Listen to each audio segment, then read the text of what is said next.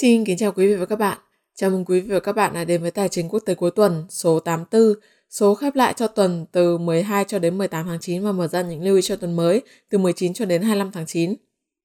Thưa ông Trần Khang Minh, lạm phát đã tăng cao và đạt đến mức cao nhất trong vòng bốn mươi năm trở lại đây tại Mỹ. Liệu điều này có gây khó khăn cho các hộ gia đình ở Mỹ hay không thưa ông?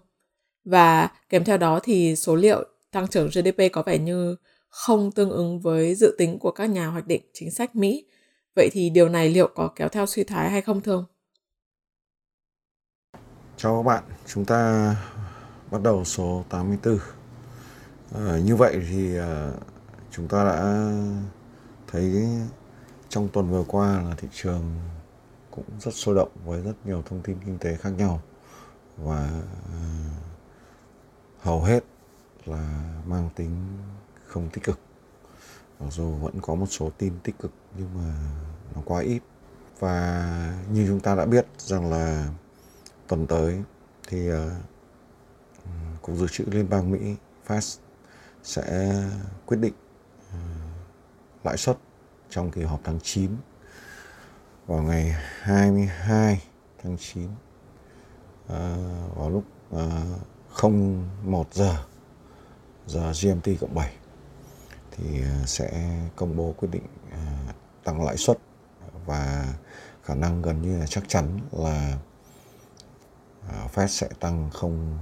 phẩy bảy mươi lăm phần trăm lãi suất cơ bản. Tại sao lại như vậy? Có lẽ là mục tiêu của Fed vẫn không hề thay đổi. Đó là cố tìm mọi cách để kiềm chế lạm phát và làm giảm tốc độ tăng lạm phát. Vì chúng ta biết rằng vào thời điểm này thì uh, lạm phát ở Mỹ đã đạt ở mức cao nhất trong vòng bốn mươi năm qua. Và uh, phần lớn những người trưởng thành ở Mỹ khi mà được uh, Gallup khảo sát trong tháng tám thì đều cho rằng là uh, lạm phát đã gây khó khăn tài chính cho gia đình họ. Và mười hai phần trăm trong số đó thì uh, mô tả khó khăn của họ là rất nghiêm trọng. Và uh, không có gì ngạc nhiên uh, khi mà uh, lạm phát ảnh hưởng đến các nhóm thu nhập thấp hơn một cách uh, không cân xứng. Và như biểu đồ chúng ta quan sát thì cho thấy rằng là áp lực lạm phát thậm chí đã bắt kịp các hộ gia đình có thu nhập tương đối cao, tức là các hộ gia đình có thu nhập uh, bình quân uh, chín mươi nghìn đô la Mỹ một năm đổ lên. Và vì bốn mươi phần trăm những người có thu nhập hộ gia đình đó thì hiện nói rằng là đang gặp khó khăn về tài chính. Và so với mức khảo sát tháng mười một năm hai không hai mốt thì lúc đó mới chỉ có hai mươi chín phần trăm trong số họ nói là khó khăn mà thôi. Và các hộ gia đình có thu nhập thấp hơn ở tầm khoảng bốn mươi tám nghìn đô la Mỹ một năm thì uh, mức độ khó khăn uh, cao cũng như là nghiêm trọng thì đã đạt đến bảy mươi tư phần trăm trong cuộc khảo sát của Gallup. Và uh, đó là nguyên nhân tại sao mà Fed liên tục tăng lãi suất. Đồng thời với đồng thời với việc lạm phát cao thì chúng ta cũng cần lưu ý rằng uh, đã có dấu hiệu của uh, recession, tức là suy thoái. Uh, và do vậy, uh, lạm phát hiện tại được gọi là lạm phát đình trệ, stagflation. Thì uh, theo những khảo sát mới nhất, cũng như những nghiên cứu mới, uh, đặc biệt là, là báo cáo của Goldman Sachs, thì cho rằng uh, giê đê pê của Mỹ sẽ xấp xỉ vào khoảng một phẩy một phần trăm trong cả năm hai không hai hai. Tuy nhiên, rất có thể, rất có thể giê đê pê quý ba của, của Mỹ sẽ xấp xỉ không, thậm chí là âm. Nếu như âm thì đó là ba quý liên tiếp giê đê pê của Mỹ đi xuống. Và nếu vậy thì không thể gọi là không phải là suy thoái nữa, hoặc cũng không thể dùng từ gọi là suy thoái nhẹ nữa, mà đó uh, gần như là tín hiệu chắc chắn cho thấy rằng là một cuộc suy thoái đã bắt đầu. Và tất nhiên là trong nghiên cứu thì còn có nhiều vấn đề khác, nhưng chúng ta thấy rằng việc uh, hiện tại uh, Fed đang theo đuổi chính sách siết chặt tiền tệ cũng như tăng lãi suất với mức độ rất nhiều hâu uh, để kiềm chế lạm phát. Uh, nhiều người so sánh với chính sách của Cục Dự trữ Liên bang Mỹ vào những năm bảy mươi cho đến năm tám mươi hai. Uh, tuy nhiên là theo đánh giá của tôi thì Fed hiện nay không có nhiều dư địa như hồi đó, và uh, tất nhiên là tình huống kinh tế nó cũng khác, uh, tình huống địa chính trị cũng khác, uh, do đó do vậy không thể dập khuôn như uh, năm uh, trong những năm bảy mươi và đầu thập kỷ tám mươi của nước Mỹ, khi mà Cục Dự trữ Liên bang liên tục tăng lãi suất để à, giảm cơn sốc lạm phát rất cao vào thời điểm đó. Có lẽ chúng ta sẽ còn được chứng kiến à, một vài kỳ tăng lãi, tăng lãi suất của Fed nữa, và à, lạm phát thì có thể sẽ đạt đỉnh. Đạt đỉnh ở đây có nghĩa là không tăng và thậm chí là giảm, giảm dần, thì vào khoảng cuối quý một năm hai không hai ba. Nhưng lúc đó lại là một bài toán khó đang nổi lên, đó là nếu tăng lãi suất liên tục thì nền kinh tế có khả năng là đi vào suy thoái, không phát triển được. Đó là những gì chúng ta cần quan tâm trong giai đoạn trước mắt, khi mà sắp sửa diễn ra cuộc họp mà chính sách của Cục Dự trữ Liên bang Mỹ quyết định lãi suất kỳ tháng chín. Trong ngắn hạn sắp tới, ông có những dự báo như thế nào liên quan đến những thị trường mà chúng ta thường hay theo dõi như thị trường tiền tệ, thị trường hàng hóa, thị trường cryptocurrency ạ? Chúng ta đi vào phân tích cụ thể các thị trường vẫn quan tâm theo dõi. Thì đầu tiên, chỉ số đê ích i hay còn gọi là sức mạnh đồng đô la Mỹ, à, trong tuần vừa qua có điều chỉnh nhẹ trong vài phiên cuối tuần. Tuy nhiên, à, có lẽ đó chỉ là điều chỉnh nhẹ thôi, bởi vì à, à, trong tuần tiếp theo này, khi Fed quyết định lãi suất, rất có thể chỉ số này lại tăng vọt. À, dự báo trong trường hợp chỉ số này vẫn tích lũy ở trên mức một trăm lẻ bảy phẩy sáu mươi tư thì nó vẫn có thể hướng lên khu vực một trăm mười phẩy bảy mươi sáu cho đến một trăm mười một, thậm chí là cao hơn. Nhưng sau đó có lẽ phản ứng khi mà Fed tuyên bố lãi suất đó là tăng tăng nhanh, sau đó là giảm cũng nhanh. Lúc đó tôi dự dự tính là sẽ có những động tác chốt lời của các tổ chức khi mà việc tăng không phẩy bảy mươi lăm phần trăm lãi suất kỳ tháng chín có thể đã là pricing lên chín mươi phần trăm vào sức mạnh đồng đô la Mỹ. Và chúng ta sẽ lưu ý rằng thị trường sẽ rất là chăm chú quan sát động thái cũng như những lời phát biểu của ông Jerome Powell khi mà uh, tuyên bố lãi suất, uh, vì rất có thể từ những lời phát biểu đó nó làm cho chỉ số này dao động mạnh. Cặp tiền liên quan chặt chẽ đến đô la Mỹ là euro đô la Mỹ, thì chúng ta thấy trong tuần vừa qua mặc dù euro uh, có những phiên tăng rất mạnh, uh, sát sạt lên một phẩy không hai, nhưng sau đó cũng bị bán rất mạnh uh, xuống dưới một phẩy không. Và hiện tại khi mà đóng cửa cuối tuần vừa rồi thì uh, cặp tiền này đóng cửa ở mức xấp xỉ một phẩy không, thì uh,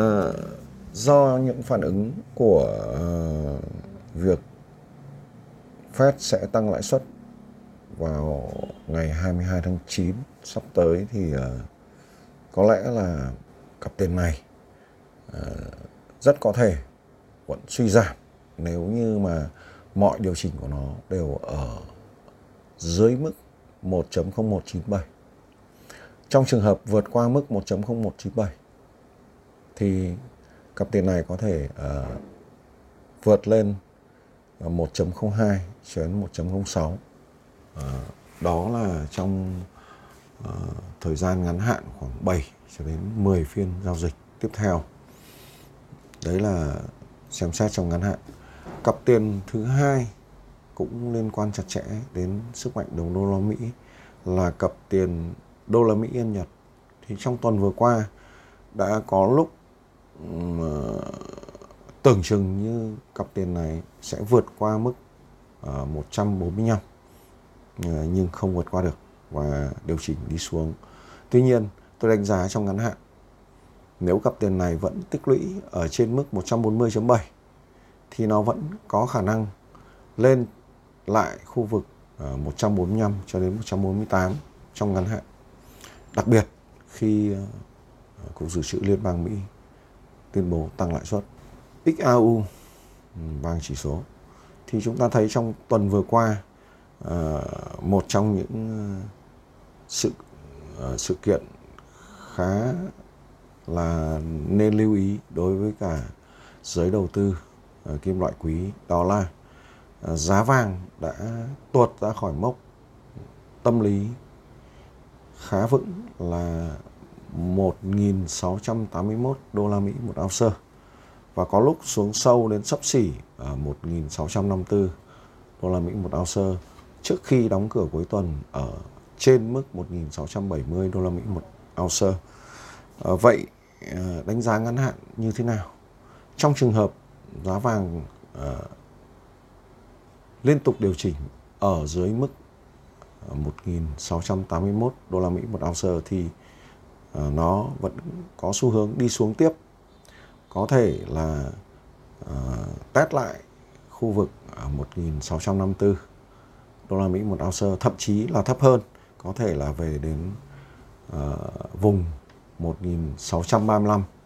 cho đến một nghìn sáu trăm đô la Mỹ một ounce. Uh, đó là trong ngắn hạn từ bảy cho đến mười ngày tiếp theo. Giá dầu thô chuẩn W T I thì chúng ta thấy rằng là trong tuần vừa qua uh, giá dầu thô về cơ bản là điều chỉnh xuống so với tuần trước. Và hiện tại thì rất có thể là giá dầu sẽ đi xuống trở lại khu vực xấp xỉ tám mươi mốt phẩy mười bảy đô la Mỹ một thùng cho đến tám mươi đô la Mỹ một thùng, thậm chí là thấp hơn. Nếu như giá dầu liên tục điều chỉnh ở dưới mức chín mươi phẩy mười sáu đô la Mỹ một thùng, chúng ta lưu ý rằng thị trường dầu mỏ cũng như là thị trường khí khí đốt đang có những biến động rất bất thường và chuỗi cung ứng mặc dù bị thắt hẹp nhưng cũng có những số liệu cho rằng hiện tại lượng cung ứng ra thị trường về dầu thô là đã vượt quá nhu cầu vào thời điểm hiện tại, do một số nguyên nhân, đặc biệt là nguyên nhân à, nền kinh tế Trung Quốc à, đang liên tục phong tỏa à, các thành phố lớn cũng như là các khu công nghiệp quan trọng do dịch Covid bùng nổ. Vậy à, đánh giá trong ngắn hạn thì rất có thể mức tám mươi đô la Mỹ một thùng của dầu thô chưa chắc đã giữ vững. Và nếu mức này bị xuyên thủng thì uh, dầu thô có thể hướng xuống khu vực sâu hơn, đó là sáu mươi bảy cho đến sáu mươi lăm, thậm chí là sáu mươi hai đô la Mỹ một thùng uh, trong vòng mười cho đến mười lăm ngày uh, tiếp theo. Cuối cùng, đánh giá về thị trường tiền số. Uh, trong tuần vừa qua thì có sự kiện khá nổi bật của thị trường này, đó là uh, sự kiện uh, E T H hai chấm không uh, được triển triển khai, nó gọi là uh, Ethereum uh, Merge, và uh, theo như là uh, founder Vitalik nói rằng đã thành công. Tuy nhiên sau đó chúng ta lại chứng kiến rằng là e tê hát bị bán tháo, và uh, tất nhiên là các đồng tiền khác cũng bị ảnh hưởng, và uh, đồng Bitcoin thì vẫn có xu hướng là giao dịch xuống dưới thấp, uh, liên tục tìm cách vượt trở lại lên trên hai mươi nghìn đô la Mỹ một bit. Tuy nhiên là uh, lực uh, lực cản khá lớn, và mỗi một lần uh, lên đến khu vực hai mươi nghìn thì uh, Bitcoin lại bị bán ra mạnh hơn. Uh, vì vậy trong lĩnh vực tiền số, uh, tôi vẫn đánh giá là mùa đông tiền số vẫn chưa thể kết thúc được, và rất có thể là sẽ kéo dài sang đến tận năm sau. Xin chào các bạn, chúng ta sẽ gặp lại nhau ở số tám mươi lăm vào tuần tiếp theo. Và ngày mai sẽ là một ngày khác. Vâng, xin cảm ơn ông Trần Khang Minh đã chia sẻ những đánh giá cũng như những phân tích cùng các quý vị khán giả. Thưa quý vị và các bạn, trong tuần này sẽ có nhiều tin tức kinh tế. Tuy nhiên, những tin tức nổi bật nhất vẫn là công bố lãi suất của Fed vào ngày hai mươi hai tháng chín vào lúc một giờ sáng theo giờ Việt Nam, G M T cộng bảy. Ngoài ra thì Ngân hàng Trung ương Thụy Sĩ cũng như Ngân hàng Quốc gia Anh đều sẽ công bố lãi suất vào tuần này. Chúng tôi xin mời quý vị và các bạn hãy chú ý theo dõi và quay trở lại chương trình vào Chủ nhật tuần sau để chúng ta cùng tiếp tục đưa ra những dự báo cũng như là các phân tích về thị trường tài chính thế giới nhé. Xin cảm ơn các bạn. Các bạn có thể đưa ra những câu hỏi, chủ đề mà các bạn quan tâm ngay dưới phần comment video hoặc trên trang Facebook của ông Trần Khắc Minh. Ngoài ra, hòm thư trần khắc minh chấm t c q t a còng gmail chấm com cũng luôn hoạt động để nhận những thắc mắc đến từ các bạn. Những câu hỏi, chủ đề được đề xuất bởi các bạn sẽ được ông Trần Khắc Minh giải đáp trong các số tài chính quốc tế tiếp theo. Nếu quý vị quan tâm và muốn được cập nhật, theo dõi những tin tức mới nhất từ chúng tôi, xin mời quý vị hãy bấm vào đăng ký theo dõi kênh YouTube Trần Khắc Minh, bấm subscribe và chọn. Sau khi đăng ký theo dõi kênh, các bạn hãy nhớ bấm vào biểu tượng hình chuông ngay cạnh nút đăng ký theo dõi, chọn thông báo cho tất cả, để sau đó YouTube sẽ gửi cho các bạn những tin nhắn cập nhật ngay khi mà chúng tôi đăng những video cũng như là tin tức mới.